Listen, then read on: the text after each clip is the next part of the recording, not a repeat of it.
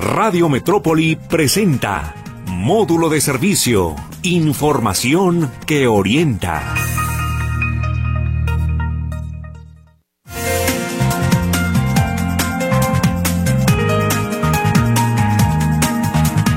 ¿Cómo le va? Buenos días, ya estamos en módulo de servicio. Gusto saludarlo en este martes rico aquí en la zona metropolitana de Guadalajara. Esto se llama módulo de servicio. Hoy estaremos hablando de el programa Mi Pasaje y todas las dudas que tenga usted, las preguntas que quiera hacer a nuestro invitado Oscar Pérez, director de el programa eh, de Dios son programas ¿Cuál es tu, cuál es, eh, tu, tu eh, cargo, mi querido? ¿Cómo estás, José Luis? Buenos días. Te saludo con gusto a ti y a todos los radioescuchas. Eh, tu servidor, eh, soy director de programas estatales, ah. pero para los cuates el encargado de mi pasaje. Es que eso iba.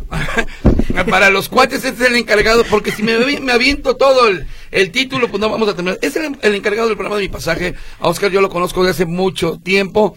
Eh, allá en la calle, en las largas filas, este, eh, bueno, eh, cómo se ponía todo aquello y verdaderamente la locura. Ahorita es una locura, pero totalmente virtual, ya no digamos de carácter presencial, antes, durante incluso la pandemia, antes de la pandemia, durante la pandemia, y ahora pues las cosas han cambiado. Pero bueno, si hay un caos total en el, en la página del programa Mi Pasaje, hay cuántos nuevos, pues, cargos van a tener? ¿Cuántos nuevos este eh, registros nuevos van a tener? Sí, te comparto. El día de ayer se aperturó, como ya dieron cuenta diferentes este medios y por supuesto ustedes no son la excepción, lo cual agradecemos mucho. Difundieron ampliamente la, la convocatoria y tan la difundieron ampliamente que estos 50 mil nuevos espacios que a partir del día de ayer se pusieron a disposición de los ciudadanos que quieran acceder, ya sea adultos mayores, personas con discapacidad, estudiantes o las mujeres, eh, pues fue tanto eh, la difusión que se le dio que estamos experimentando, ahora sí como, como dicen por ahí, eh, la, el call center o los call center, estamos experimentando cargas inusuales de registros o de clics hacia la página. Esto quiere decir que en ocasiones, y a lo mejor si lo intentamos ahorita y muchos de los radioescuchas nos van a llamar con esa, con esa inquietud, que en este momento no puedo acceder a la página. Sí, hay lapsos en donde de plano la página está completamente eh, detenida y ni te deja meter tu cur, o si te deja meter tu cur, luego le empiezas a avanzar y te deja como, se empieza a frisear y luego la clásica circulito este al centro de la pantalla que da vueltas y da vueltas y da vueltas. Quiere decir que está pensando, ¿qué sucede, José Luis? ¿Sí? Nos está pasando lo que pasa en un partido del clásico eh, Chivas. Chivas América. Chivas América o luego también el clásico Tapatío, Atlas Atlas Chivas. Pues a mí me ha tocado estar en cualquiera de los dos estadios, estadio a full, así que le tocas acá en la, en la parte del metal de la última grada porque está bien lleno.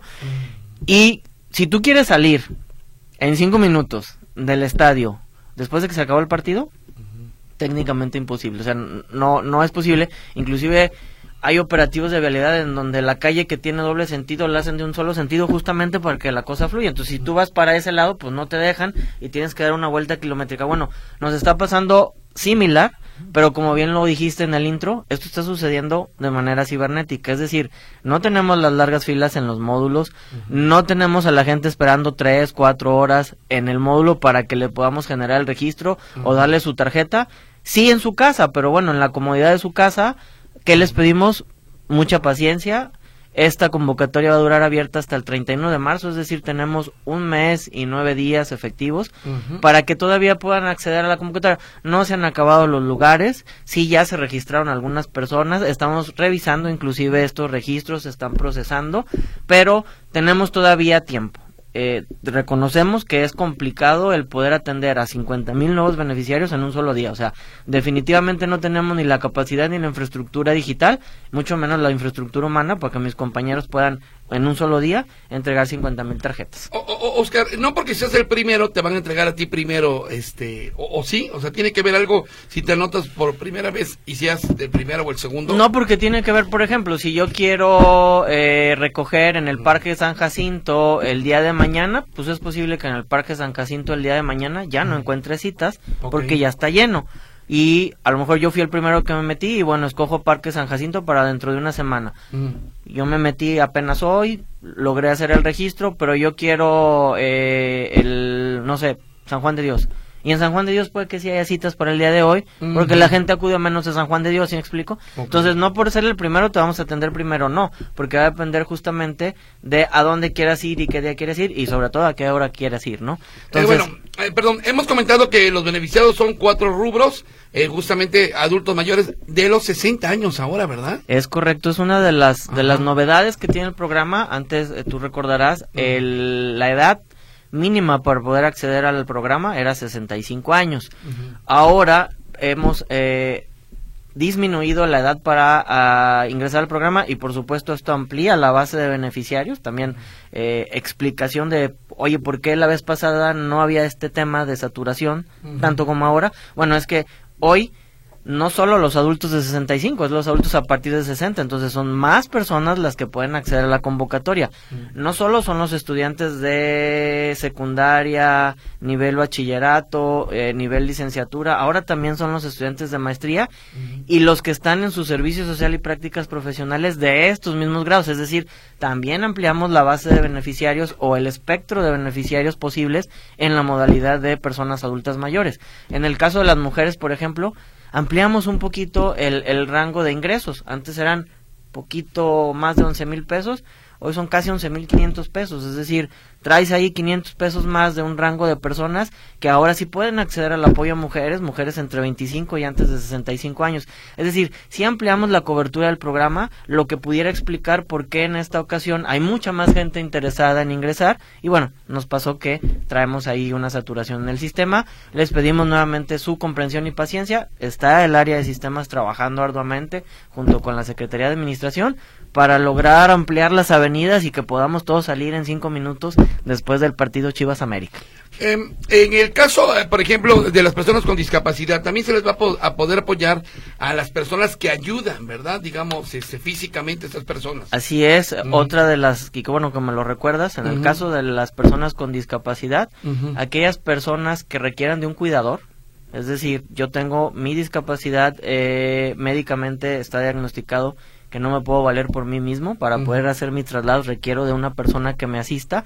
Van a poder si nos comprueban mediante un certificado de discapacidad emitido por la Secretaría de Salud Jalisco mm. que requieren de un cuidador, en lugar de darle 730 pasajes, van a poder acceder a lo doble de la dotación, que son 1460, y lo van a poder utilizar la persona con discapacidad acompañada de la persona que lo eh, asista en ese momento.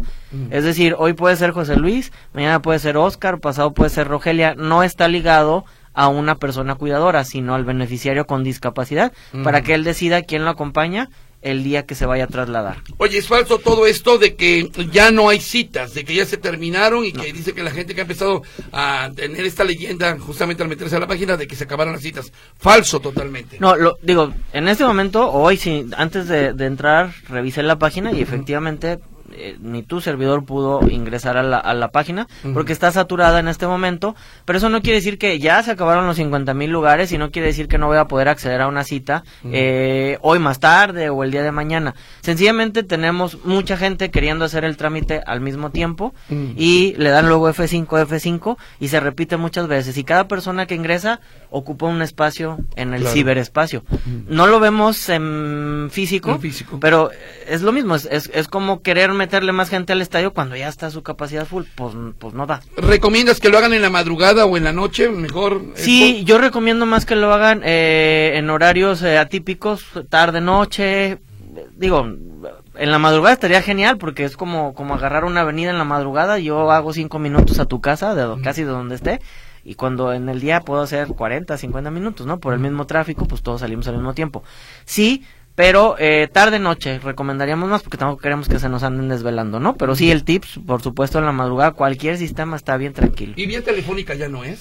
Vía telefónica sí, pero justamente recordemos que lo que hacemos es entrar por los beneficiarios a la plataforma. En este momento pues está tanto saturada a lo mejor podemos hacer un par de registros vía telefónica, pero lo difícil es ahorita es que nos tomen, que le tomemos la llamada al beneficiario porque son 32 líneas, los 32 compañeros están a full a tope en este momento, porque justamente tenemos muchas llamadas preguntando, oye, es que no puedo, oye, es que no sale, entonces se nos ha estado yendo el tema del call center que debería ser para atender citas en información. Y bueno, estamos para servirle, y digo, y nos apreciamos mucho estos espacios, para eh, transmitirle a las personas que no porque no pude registrarme el 20 de febrero o hoy 21, ya se acabó la convocatoria. No, estaremos haciendo lo propio hasta el 31 de marzo. Los espacios se van dosificando. Ya tuvimos la experiencia la primera vez que lanzamos una convocatoria, que en menos de 24 horas se acabaron todos los espacios. Sí, pero ¿qué pasaba?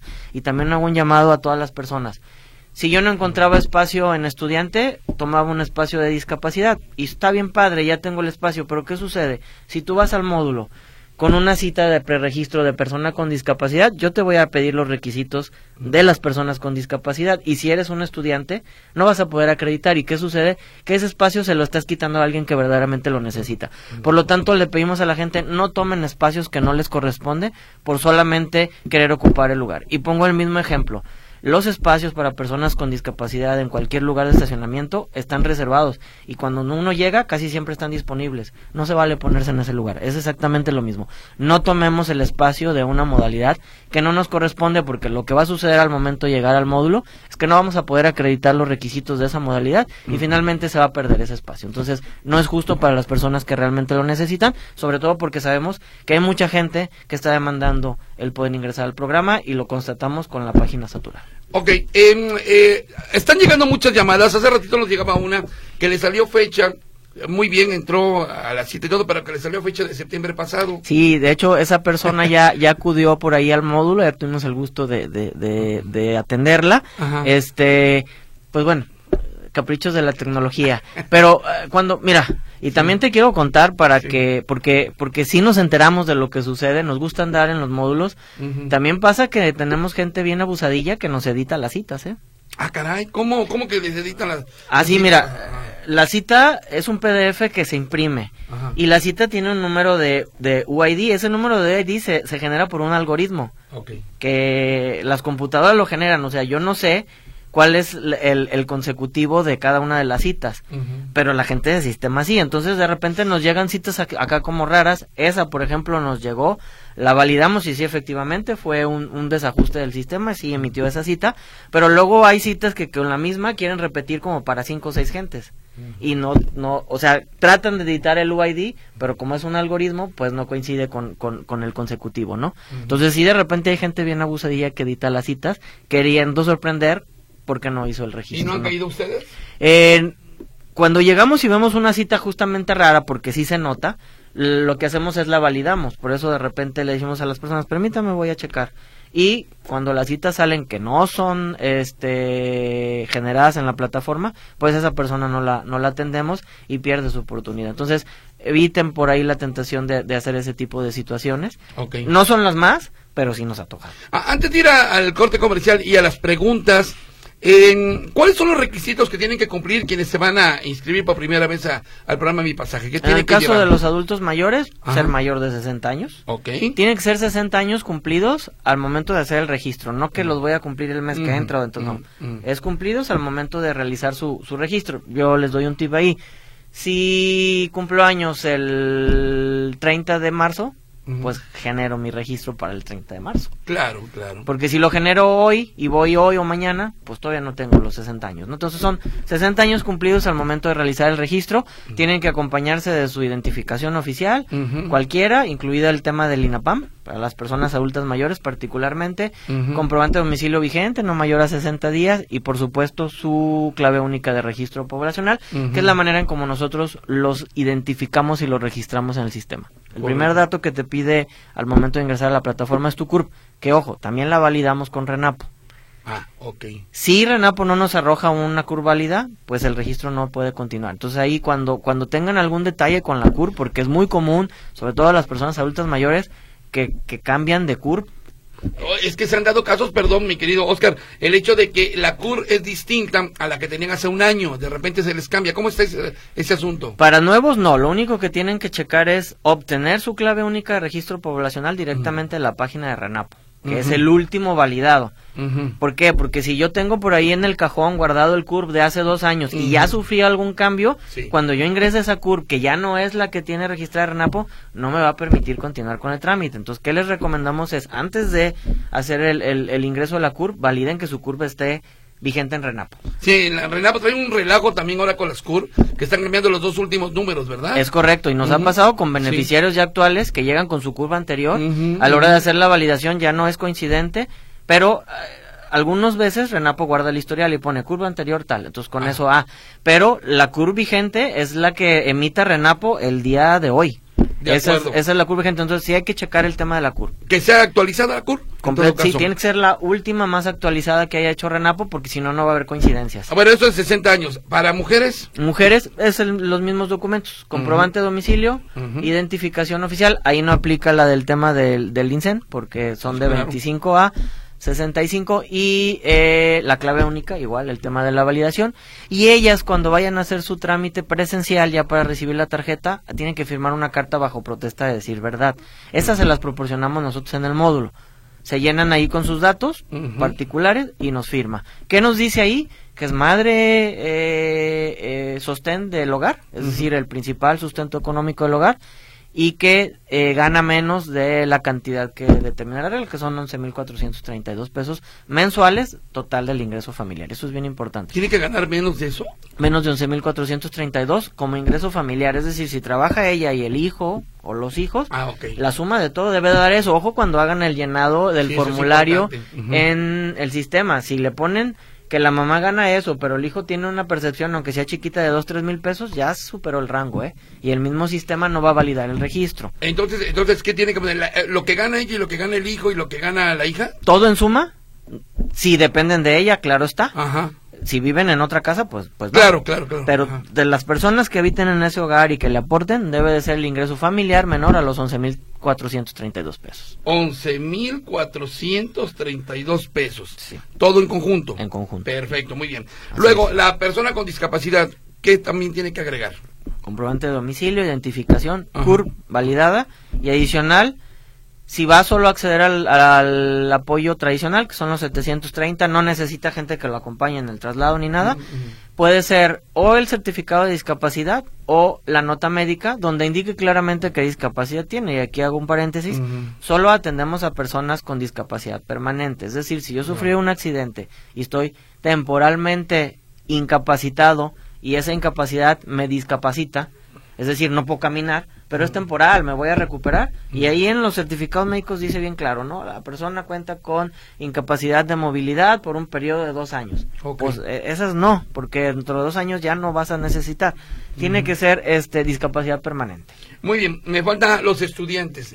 Comprobante de domicilio, identificación CURP validada y el documento que acredite que son estudiantes vigentes. ¿Cuáles son estos? La credencial.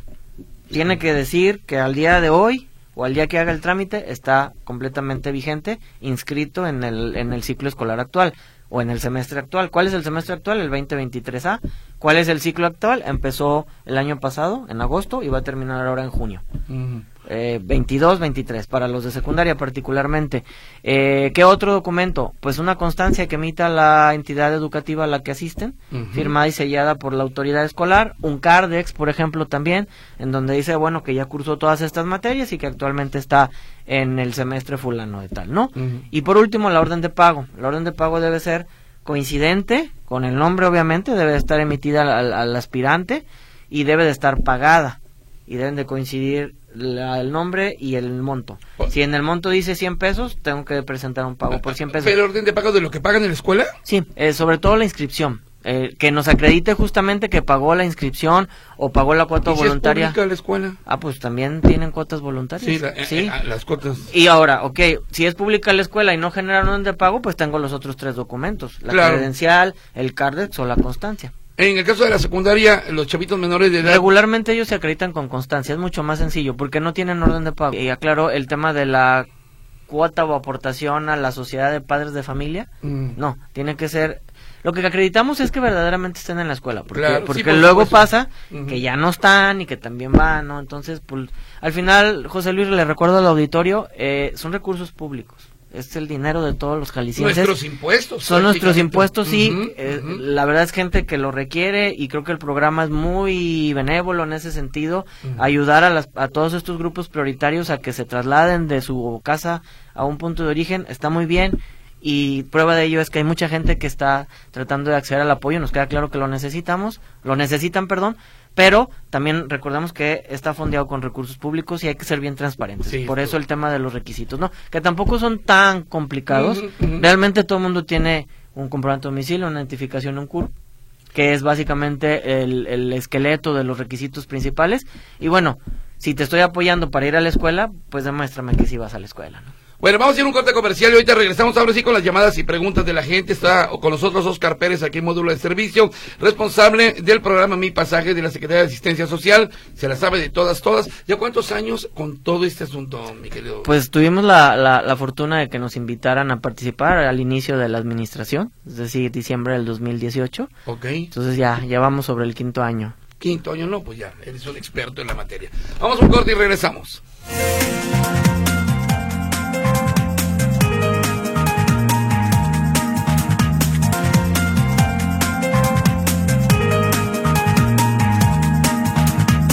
Hoy aquí en módulo de servicio, hablando del programa Mi Pasaje, todas las dudas, todas las preguntas, yo se lo dije desde ayer, desde antier. Hoy va a estar con nosotros Oscar Pérez, responsable del programa Mi Pasaje de la Secretaría de Asistencia Social del Gobierno del Estado, y va a responder todo lo que las dudas que usted tenga. Así que vamos a iniciar. Dice por acá mm, Gabriela Martínez, eh, muestra aquí lo que le apareció. Dice, yo tengo una pregunta, a mi hijo le salió esta leyenda. ¿Qué, qué es eso, Oscar? Esto que le aparece ahí, que no sé qué cosas son. No, unos signos raros, ¿va? Ahora sí que si, si, si no lo, si no supiera que, que el sistema puede aventar una serie de, de, leyendas justamente producto de la saturación que tiene, pareciera que sí le estamos mandando un recado medio no. Sí, nada más faltó un recordatorio familiar. ¿eh? Exacto, pero no, es, digo, le sugerimos a, a, la persona, a la radio escucha, que su hijo vuelva a intentarlo más tarde en horarios menos habituales para que vuelva a culminar su registro. No culminó el registro, el registro se culmina cuando la página te arroja la cita.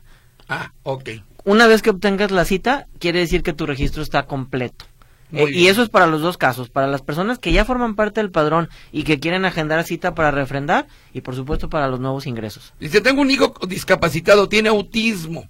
¿Lo puedo inscribir al programa Mi Pasaje? Soy Miguel Ángel Mendoza. Sí, la, la discapacidad, eh, el autismo es una discapacidad permanente y sí, sí, claro, lo puedo inscribir. A ver, eh, vuelve a lo mismo, dice, desde las 12 de la mañana insistiendo a mi pasaje y cuando por fin lo logramos, pues, eh, pues sale la misma, eh, lo mismo, bueno, como dice Oscar, este, pues insistir, ¿verdad? Sí. Ok, em, Eugenio Loreto preguntando si yo como acompañante de familiar ciego puedo obtener el beneficio del transporte. Sí. Pero dice solamente yo. Bueno, pues solamente ella no. No, no, y, y además también aclarando, si la persona con discapacidad visual en su, en su certificado de discapacidad emitido por la Secretaría de Salud Jalisco dice que requiere un cuidador, él, la persona beneficiaria, podría acceder al apoyo de un cuidador. Pero no es para el cuidador, ojo ahí, porque, y también quiero aclarar, porque si nos han llamado por las redes sociales, de repente el otro nacional me dice, oye, es que no me dejaron subir porque llevaba la tarjeta de mi hijo discapacitado, con discapacidad asistida, y, y llevaba a su hijo, no, iba yo sola. No, no, no. Ah, eso. El apoyo es para que la persona con discapacidad se haga acompañar de, no para que el cuidador realice sus traslados de manera independiente, no, o sea, el apoyo es para la persona con discapacidad y le damos la oportunidad de que se acompañe de alguien, el que sea, por eso no tiene nombre ni, ni apellido el cuidador. Lo que tiene etiqueta es la persona con discapacidad goza de una doble dotación para que se haga acompañar de quien él quiera. De acuerdo. Eh, el hecho de registrarte en mi pasaje de adulto mayor te da la seguridad de que te va a tocar el beneficio o cómo es la selección para otorgar los pasajes gratis. Dice que si hay estudios socioeconómicos, eso es interesante. Sí, y, y justamente tú me preguntarás, José Luis, y, no es más fácil que la gente vaya a los módulos y que haga las filotas? De entrada no, por el tema de, de, de que le ponemos orden, pero dos. La razón por la cual necesitamos que nos hagan el enorme favor de realizar su registro en la plataforma es mm. porque en la plataforma llenan una cosa que se llama estudio socioeconómico, ah, que consta de cuatro ventanillas. Entonces, hay gente que se queda en la ventanilla 1. ¿Cuál es la ventanilla 1? Donde te piden dónde vives, con qué calles cruza, cómo te llamas, en fin, todos tus mm. datos personales. Y luego hay otra parte donde te dicen justo tu condición si eres estudiante, si eres persona con discapacidad, qué discapacidad tienes, dónde te atiendes, cada cuánto te atiendes. Y luego hay otra parte donde te preguntan eh, algunas condiciones generales de la vivienda, cuántos focos tienes en tu casa, este, si, si tienes drenaje o no, todo ese tipo de cosas que, que clasifican la vivienda. Culminas el estudio socioeconómico, nosotros técnicamente le llamamos FPU, que es formato de padrón único, y luego entonces puedes acceder al menú de módulos horarios disponibles. Una vez que tú eliges módulo horario disponible y el sistema te arroja tu cita, en ese momento tienes el trámite culminado. Órale. Y, Puede ser que la gente se quede en el Inter, ¿por qué razón? Tú ahí le pusiste que eras una persona con discapacidad cuando elegiste la modalidad al inicio, ¿no? CURP y luego abajo viene modalidad. Muy padre. Y en cuando te preguntan si tienes enfermedades le pones que no.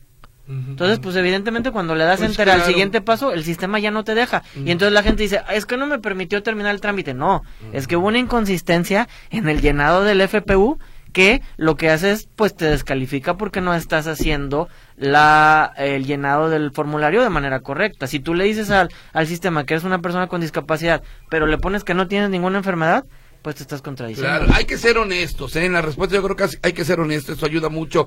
Dice... Pero regresando, cuando la gente culmine su trámite y obtenga una cita, tengo garantía de que voy a recibir el apoyo. Sí, si acredito con los documentos, porque ese es el segundo paso. Ok, yo le puse todo muy bien. Dije que era discapacidad, persona con discapacidad y no llevo el certificado, no te puedo culminar con el trámite, porque no me estás acreditando. Me dijiste sí, pero necesitamos los documentos que acrediten. Volvemos a lo mismo. Son recursos públicos. En el tema de cuando estamos rindiendo cuentas, los auditores son fríos. Si yo le doy a alguien un apoyo con discapacidad y no acredito que tenía discapacidad, luego van a decir que Oscar está haciendo mal uso del programa. O el funcionario que haya dado otorgado el apoyo, ¿no? Entonces, en esa parte sí tenemos que ser bien congruentes con lo que ponemos en el formulario y lo que llevamos en documentos para acreditar el apoyo, ¿no? Él dice, es triste que destinen 145 millones de pesos a la imagen del gobernador, pero no se le destine presupuesto a las instituciones gubernamentales para que tengan plataformas con la capacidad de atender la demanda que de antemano ya sabían que se presentaría, dice esta persona. Bueno, tú me comentabas al principio del programa de que hoy están rebasando todo, todo. O sea, antes no se había presentado algo así. Sí, por un lado, y, y, le doy la razón a la radio escucha, pero también vuelvo a lo mismo. Es como que si nosotros sabemos que la capacidad del estadio en Guadalajara es de 50 mil personas y luego hagamos un estadio de 2 millones de personas. Porque un día tuvimos un super evento y se vino toda la gente, pues ¿cuántas veces lo vamos a utilizar? ¿Una? Y entonces después nos van a decir, ¿por qué gastaron la cantidad de dinero en un estadio para un solo evento si el resto del año está solo? Pues es exactamente el mismo tema, nada más que acá con, con, infraestructura tecnológica. Sí, deberíamos de tener un super servidor que le diera capacidad a las 3.000 interacciones por segundo. Pero ¿cuántos días va a durar eso, José Luis? de aquí al 31 de marzo. No, porque conforme se vayan acabando los espacios, ah, pues ya necesitamos menos capacidad. Sí, o sea, reconocemos esa parte. No nos da para atenderlo en un día, no, pero por eso nos estamos dando un mes y diez días pasaditos para atender a los 50 mil beneficiarios que se, bueno, 50 mil aspirantes que se van a convertir en beneficiarios. Ok. Eh, digamos, sí, le doy la razón y, y, y, me puedo poner en sus zapatos de que sí es frustrante el estar ahí en la computadora y que no me dé acceso pero solo dura los primeros días. Después, conforme los espacios se van eh, ocupando de manera correcta, llenan sus formularios, vamos generando citas, la demanda va bajando. Y entonces esa infraestructura enorme que deberíamos de tener, pues nos queda grande. Dice la señora Castro, ¿están registrando cuántas personas visitan el sitio? Sí, claro. Eh, ¿Se registra la curva en la ventana de ingresar? No, la CUR no se registra en la ventana de ingresar. Lo que sí registramos es la cantidad de interacciones y es el dato que te compartí. Hasta el día de ayer, que fue el arranque, teníamos 3.000 interacciones por segundo. Eso es un demonial de gente que está tratando de eh, generar el registro. Pero no se registran todos, solamente registramos las CUR que tengan registros exitosos. ¿Cuántos aspirantes son al programa? Tenemos 50.000 espacios. Ah, aspirantes, pues nada más multiplica, ¿no? O sea estás hablando de que interacciones son millones. A lo mejor una persona lo hace 50 veces, ¿no? Pero pero sí tenemos muchos más de 100 mil personas tratando de acceder al, al, apoyo y solo son 50 mil lugares. Dice, ¿podría ingresar al programa mi pasaje a mi esposo? Él tiene que trabajar y se desplaza de Tlaquepaque hasta El Salto diariamente toma hasta seis camiones, sabe María Purísima, y somos de escasos recursos. El nombre de mi esposo es tal, me da aquí su nombre, me da su dirección, él es velador de una fábrica, pero me da todos los datos prácticamente. ¿Y, pero ¿y nos dice la edad? Eh, Ah, no dice la edad. Que es lo importante, digo, eh, ah. si estudia, pues entraría como estudiante. No lo mm. creo porque el señor es velador, quiere decir que ya está trabajando. Si el señor tiene más de 60 años, sí, claro, le podemos eh, apoyar para que ingrese al programa. Si fuera menor de 60 años, sí tendría que... Así me da, creo que sí es, ¿eh? Es que me manda la credencial de... Bueno, tan simple como eso lo que contesta Oscar. Si es mayor de 60 años, claro que puede entrar al programa. Es correcto. Exactamente. Buenos días, una pregunta. ¿Podemos pasar algún módulo para inscribirnos? Ella dice Lorena Castillo, que si puede ir personalmente. No, no, la, inscripción tiene que ser por la plataforma. Mm porque ya te comenté, tenemos que hacer el llenado del, del estudio socioeconómico. Y hacerlo físicamente o presencialmente es, si es un tanto cuanto tardado. Un conductor de transporte público dice, el nuevo sistema de cobros del transporte es un verdadero dolor de cabeza. Hace que usuarios y conductores entremos en conflictos. Los usuarios quieren pagar con tarjetas sin saldo y argumentan que le acaban de poner. Ay, esto también hay que ahorita vamos, espero me lo respondas. Hay tarjetas que aparecen fuera de tiempo. Hay usuarios que pagan con tarjeta de la tercera edad cuando a simple vista se sabe que no lo son. Hay albañiles pagando con credenciales de estudiante. Estos son algunos de los muchos problemas que presenta este sistema. Esto sin mencionar que el gobierno se para el cuello diciendo que el pasaje va por su cuenta, dice, siendo que los que realmente estamos dando el servicio gratuito somos los choferes y los dueños de los camiones, ya que el gobierno lo único que hace es entregar las tarjetas cargadas de viajes para los usuarios. Esto que está comentando es interesante, sobre todo, porque cuando presenta la tarjeta Primero me gustaría contestarle, no sé si... Ruli Reyes se hace mencionar, Ruli Reyes. Ruli, te mando un saludo y te comparto, porque hay mucha desinformación acerca de esto. Eh, los personas o los concesionarios del transporte público eh, son acreedores de una concesión que otorga el gobierno del estado de Jalisco y les permite explotar el giro de dar el servicio de transporte, ¿no? Y hay una cosa que se llama tarifa promedio. Es decir, el ciudadano común, el que paga, eh, el costo de la tarifa es de 9.50. hay, hay unos rutas que cualen un poquito más baratos porque no se han certificado y hay otras que son un poquito más caras, ¿no? Pero en promedio son 9.50. En esos 9.50, en Jalisco más o menos tiene un promedio de 2 millones de viajes diarios. En esos 2 millones de viajes diarios que se pagan todos los días a 9.50, más lo que se paga de tarifa subsidiada, no solo al 100%.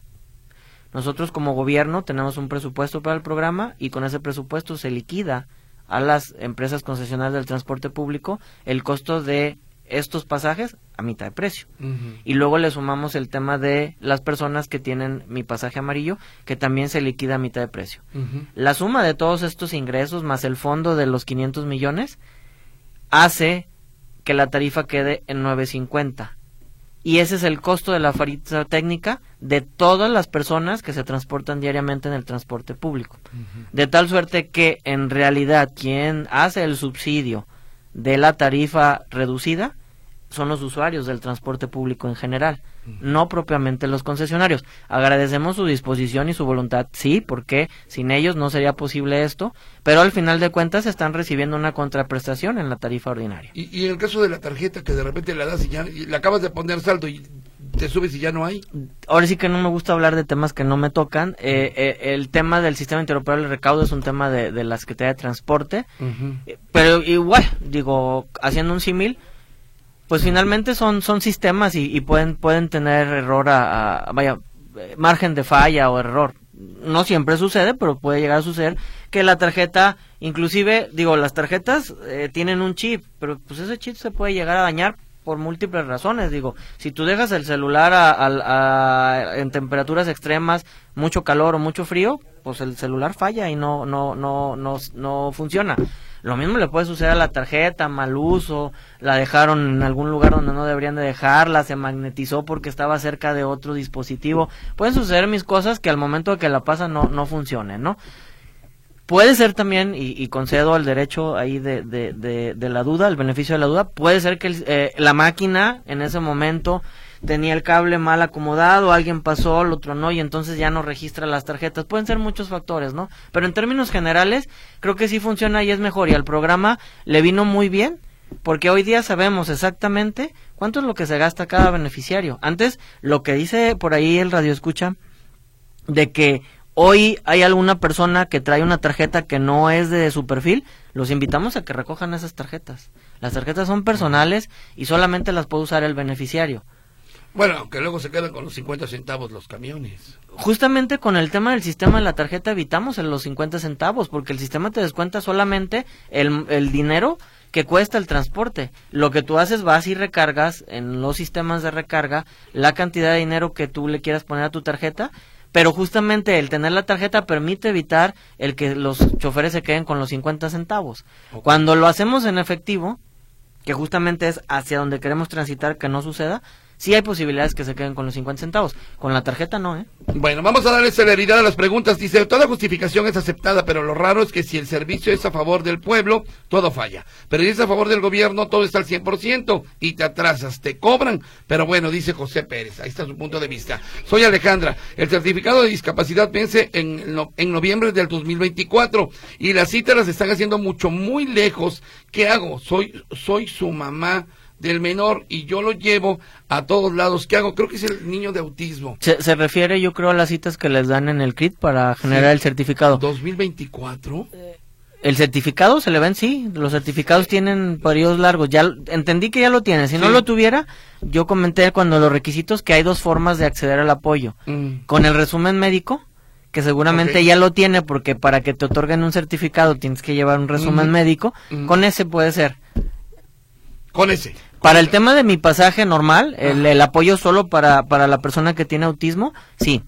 Lleva el resumen, el resumen clínico, en donde diga que el, que el niño padece de autismo, su comprobante de domicilio, identificación, CURP, en este caso, como es menor, debería de llevar la identificación de la mamá o del adulto responsable que le acompaña a hacer el trámite, la curva del menor y el comprobante de domicilio. Con esos documentos puede acceder. Eso es importante, porque ya aquí eh, ha estado gente del CRI aquí con nosotros y sí, eh, confirman, reconocen que hay atrasos tremendos con ah, después de la pandemia sí hay atrasos mucho y, contestándole a mi, amigo eh, no no no siempre decimos que todo está bien digo yo tengo aquí ya casi 40 minutos reconociendo que hoy el sistema está está este complicado y que es difícil inscribirse, o sea, no todo siempre va bien y también digo, creo que creo que es muy sano decir cuando cuando algo nos falló y en este caso sí, el sistema de mi pasaje el día 20 está hoy fallando y estamos trabajando para mejorarlo y le pedimos a la gente paciencia. No todo es miel sobre hojuelas tampoco en el gobierno. Entonces, ¿eh? este martes 21 de febrero eh, otra vez hay problemas en la página. Sí, sí, sí, lo reconocemos tal cual. Eh, sí, es complicado obtener un registro ahorita.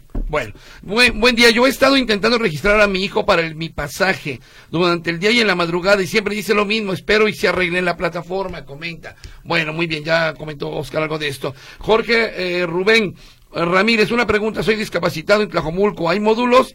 Y si los hay, ¿qué domicilio tienen? Sí, en Tlajomulco estamos en Andador Centenario, ahí en el centro. Ajá. Es el módulo que tenemos en, en Tlajomulco. Es una calle peatonal eh, en la plaza principal de ahí de, del, municipio de Tlajomulco. Ahí tenemos el módulo de atención. Nada más le recordamos a nuestro amigo que previo a poder ir al módulo hay que generar el registro en la plataforma. Sí, primero hay que generar el registro en la plataforma, como bien dice Oscar, y ya después acudir a este módulo. Bueno, siguen apareciendo fotografías de lo que está apareciendo en la página. Bueno, ya escuchó a Oscar, hay que insistirle, es parte de lo mismo. Patricia Apreciado en la madrugada, sí pude entrar, llené la primera hoja. Pero ¿qué creen? Ya después ya no pude avanzar, es falla del sistema. Ahí habría que checar si los datos que llenó en la primera hoja era lo que te comentaba, son consistentes con el perfil que, que seleccionó. Porque pues eso puede suceder, digo, si me, ya lo ya lo ya lo expliqué anteriormente, habría que explicar eh, ver, pero ella ya tiene guardado en la memoria caché, técnicamente así se llama, el preregistro. Tendría que volver a ingresar una vez que el sistema se lo permita y continuar con su registro. Bueno, dice, el transporte está fatal. Nos habla una señora que está parada ahorita en la estación Isla Raza y no puedo subir, está retacado, soy Rosy Rocha. Hablé al 33 30 30 12 25 y que creen ni ellos pueden.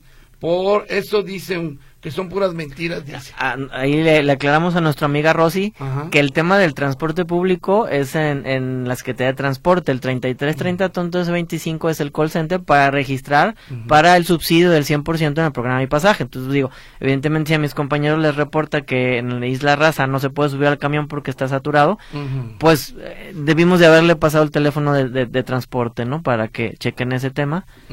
Porque si no, no, no, nos toca, digo, tampoco somos todólogos, pues. Ofelia González está bien enojada. Digo, de plano, ¿eh? Aquí me está mostrando lo que le está apareciendo en la plataforma, errores, cosas ahí medias extrañas. Esto es lo que sale, dice, pero ve lo que dice aquí. El señor que está hablando dice puras mentiras, no es cierto lo que dice. Ve lo que sale. El año pasado fue igual, nunca logramos la cita. A las 2 y 3, 6 de la mañana y está igual. ¿Por qué dice que de madrugada está libre? Eso no es cierto comenté que de en horarios poco habituales hay menos tráfico, pero sin mm. embargo, pues volvemos a lo mismo, José Luis. Sería de mi parte deshonesto decirte, si te sales a las 3 de la mañana te vas a encontrar López Mateos vacío. Pues no, o sea, no lo, no lo sabemos, ¿no? O sea, recordemos que hay 3000 interacciones por segundo, es decir, es mucha la demanda que tiene el programa y todos están intentando conseguir un espacio. Ojo, cuando consigan el espacio les recordamos, tengan sus documentos a la mano, llenen de manera correcta el formulario, porque sí entiendo que es difícil conseguir un espacio, pero también ayúdenos a que podamos ayudarles, porque te, te comenté, son recursos públicos, tienen reglas de operación, tenemos que cubrir requisitos, no podemos otorgar el apoyo nada más porque logró ingresar a la plataforma. A mí me tocó cuando reporteaba que las personas por fin entraron a las 7, digo a las 5 de la mañana y a la hora de que les da la cita se les olvida un documento, por el amor de Dios, no. Lleven y es con copia todo, o Sí, son dos copias de cada de cada documento y en el caso de las mujeres, eh, las madres este jefas de familia son tres copias. ¿Por qué? Porque ellas acceden a la membresía de mi vice. Entonces, una de las copias se va al Instituto de Infraestructura para que les puedan otorgar su membresía. Felipe López, esta pregunta la hace mucho. Cuando ponen la recarga dice que te ponen 700 pesos, pero en realidad, digo 700 pasajes, pero en realidad solo te dan 365. ¿Por qué? No, ya lo habíamos comentado. Eh, la tarjeta tiene dos monederos, BPD1 y BPD2, que significa boleto para descuento 1. Es como agarrar la cartera y poner en el lado derecho 365 pasajes y en el lado izquierdo 365. Mm. Primero empieza a descontar el BPD 1 y una vez que termina empieza a descontar el BPD 2. Si él lo pone en el lector de, de cualquiera de las unidades, eh, va, va a registrar ahí que tiene dos monederos. Entonces, la suma de los dos monederos son los 730 pasajes. José Padilla, pregunta. Y una pregunta muy válida. ¿También incluyen a los padres solteros o nos discriminan a nosotros como en todos los programas sociales del gobierno? Mira, buena pregunta de don Pepe. Sí, muy, muy, muy buena. ¿Y los papás solteros qué? Y, y sí, desafortunadamente la respuesta para don Pepe es no, no están contemplados los papás solteros, pero eh, nos lo llevamos de tarea, como nos lo llevamos de tarea el año pasado el tema de las personas cuidadoras. ¿Te acuerdas que era? Sí, sí, y, qué pasa con los cuidadores? Bueno, hoy los cuidadores ya son una realidad en el programa, les podemos este atender. Nos llevamos la, la inquietud, sí, y, y no, no es el primero que nos dice y tiene toda la razón del mundo, sobre todo que hablamos de igualdad y de equidad. Claro, pues, claro. creo que tendrían los mismos derechos este un papá soltero, sí, claro. Sí, don Pepe Padilla, yo voy a estar atento de esto, ¿eh? Y aquí se está comprometiendo Oscar también. Bueno, José Barrios, mi hijo acaba de ingresar a la universidad, solo tiene registro de pago. ¿Qué hace para registrarse mi pasaje? ¿Con ese es más que suficiente? ¿El registro de pago se refiere a la orden de pago? Pues yo me imagino que sí, sí, orden de pago. Sí, porque si no, ¿qué le sugeriría? Es que acuda a control escolar y pida una constancia, mucho más sencillo y más fácil. Tengo 65 años, yo me anoté en el registro anterior, pero el del ciber me puso como discapacitado y mm. no lo soy. Quiso corregir y ya no pudo. En el centro de atención me dijeron que no podían, ¿qué hago? Y también esos chavos de los cibers, ay, no, puros dolores de cabeza, ¿qué puedo hacer ahí? Acceder a la... Es, es, es lo que te comento, José Luis. Eh, si nosotros justamente le vemos todas y cada una de las aristas al, al, tema, imagínate la cantidad de gente que, digo, no dudo de la muy buena voluntad de, de, mi amigo, pero hay mucha gente que no lo hace con buena voluntad y toma un espacio que no le corresponde. Entonces la, la, la, decisión es clara, hay que escoger la modalidad correcta y si de lo contrario es borrar ese registro y que se vuelva a registrar nuevamente, ¿no? José González, ¿cuántas copias de los documentos debemos, llevar? Todos, excepto ¿Mujeres? excepto mujeres, dos copias de todos los documentos. Ok, Ángela Navarro, ¿puedo hacer el trámite personalmente? Si no puedo, la tarjeta, si no puedo, la tarjeta de medio pasaje ¿Me seguiría sirviendo? Sí, qué bueno que lo dice, porque eso pudiera, pudiera ayudar en este momento. Digo, no sé si todas las personas que están accediendo ya tienen la tarjeta, pero todos los que nos están escuchando, adultos mayores, personas con discapacidad, estudiantes, tienen derecho por solo ser parte de estos grupos prioritarios, acceso al subsidio del 50%. En, en ese programa no hay convocatoria, es decir, todo el tiempo está abierto para que la gente pueda acceder. Tienen que llevar los mismos documentos, acudir a la línea 1, 2 y 3 a los módulos, que son inclusive distintos a los módulos que manejamos nosotros en mi pasaje 100% subsidiado, y pueden hacer su trámite en este momento. No necesitan hacer registro en la plataforma. Entonces, pudiera ser una opción a todas las personas que no cuentan con ningún apoyo eh, el 50% en este momento. Dice Alicia Elías, yo también me había puesto a pensar en esto, tiene 65 años, a ver, y los que no tenemos computadora en casa, fui a un ciber y por más de dos horas y solo marcaba error. Entonces, ni modo que el ciber está abierto a las 2 de la mañana. No, no, no, no, aquí que le decimos a mi amiga es que se espere algunos días para que el tráfico disminuya y pueda sin ningún ah, problema acceder. Le recordamos que tenemos la plataforma abierta y los registros hasta el 31 de marzo. Gloria Díaz, ¿quién cumple, quién, quienes cumplen 65 años en marzo? ¿Cuándo se abre el registro de bienestar? Ah, bueno, ves que este es de, este es otra cosa, este es de bienestar. bueno, los de bienestar se los estoy dejando aquí a Víctor Montes para que él le sabe bien a este asunto también. Antonio Rodríguez, me robaron mi credencial, ¿qué debo hacer?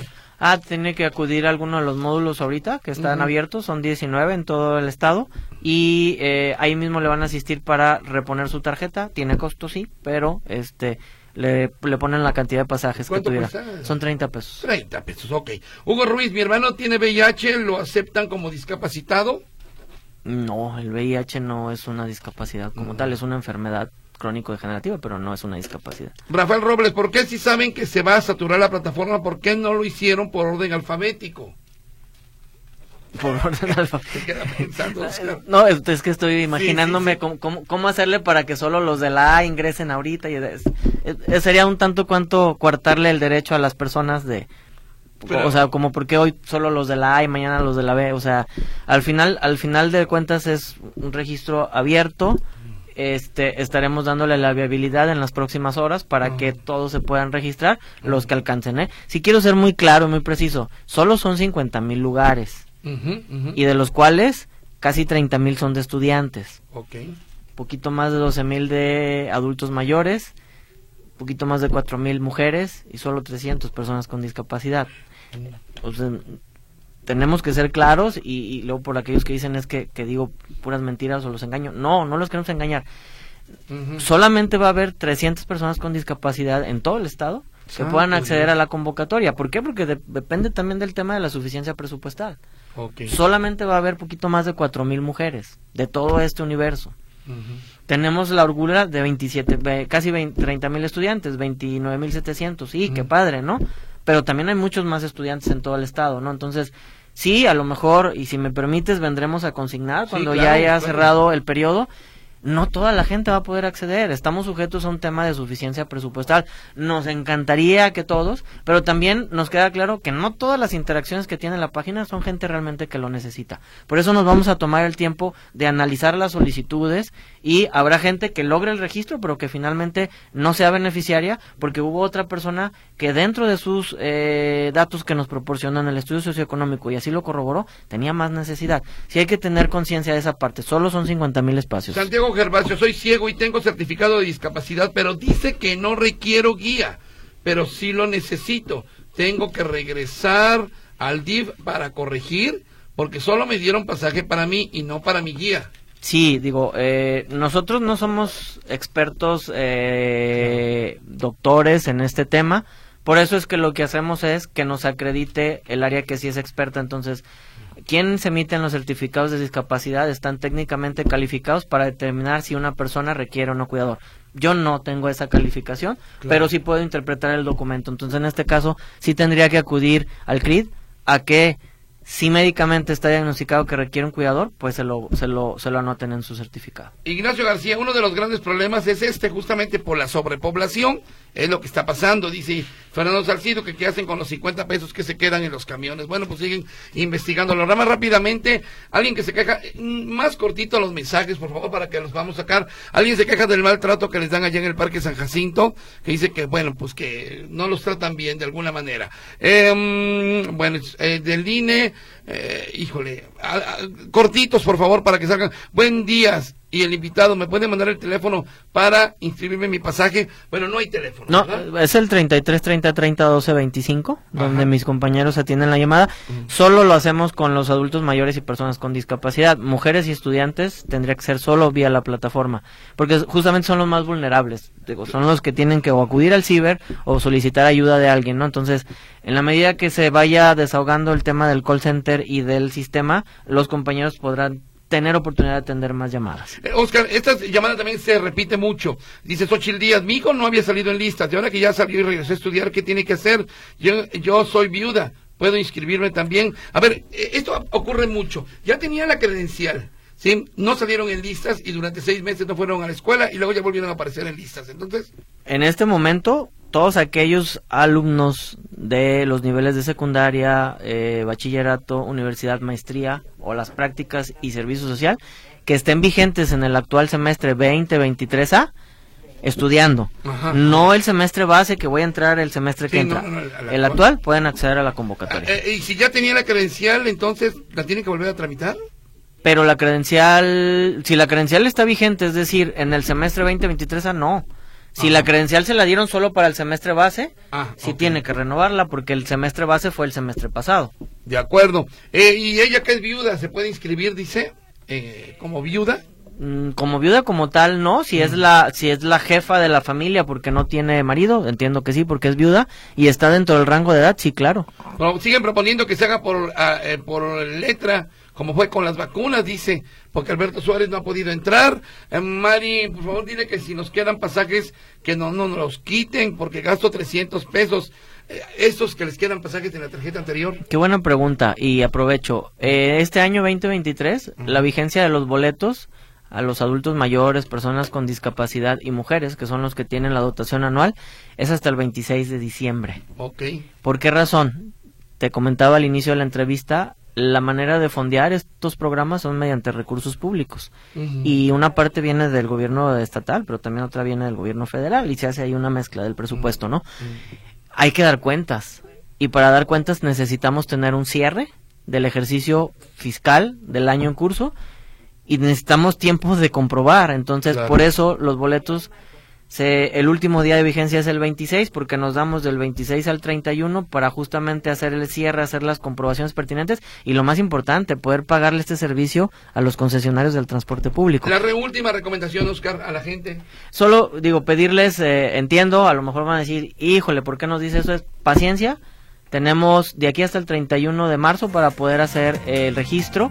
Son 50 mil espacios no se han terminado, por supuesto. Este, todavía tenemos oportunidad. Muy bien. Oscar Pérez de eh, Mi Pasaje de la Secretaría de Seguridad Social, muchas gracias. Esperamos que nos vuelvas a visitar. Les recuerdo que este programa se retransmite en las noches, después de las 10 de la noche, después de la efeméride de Meche.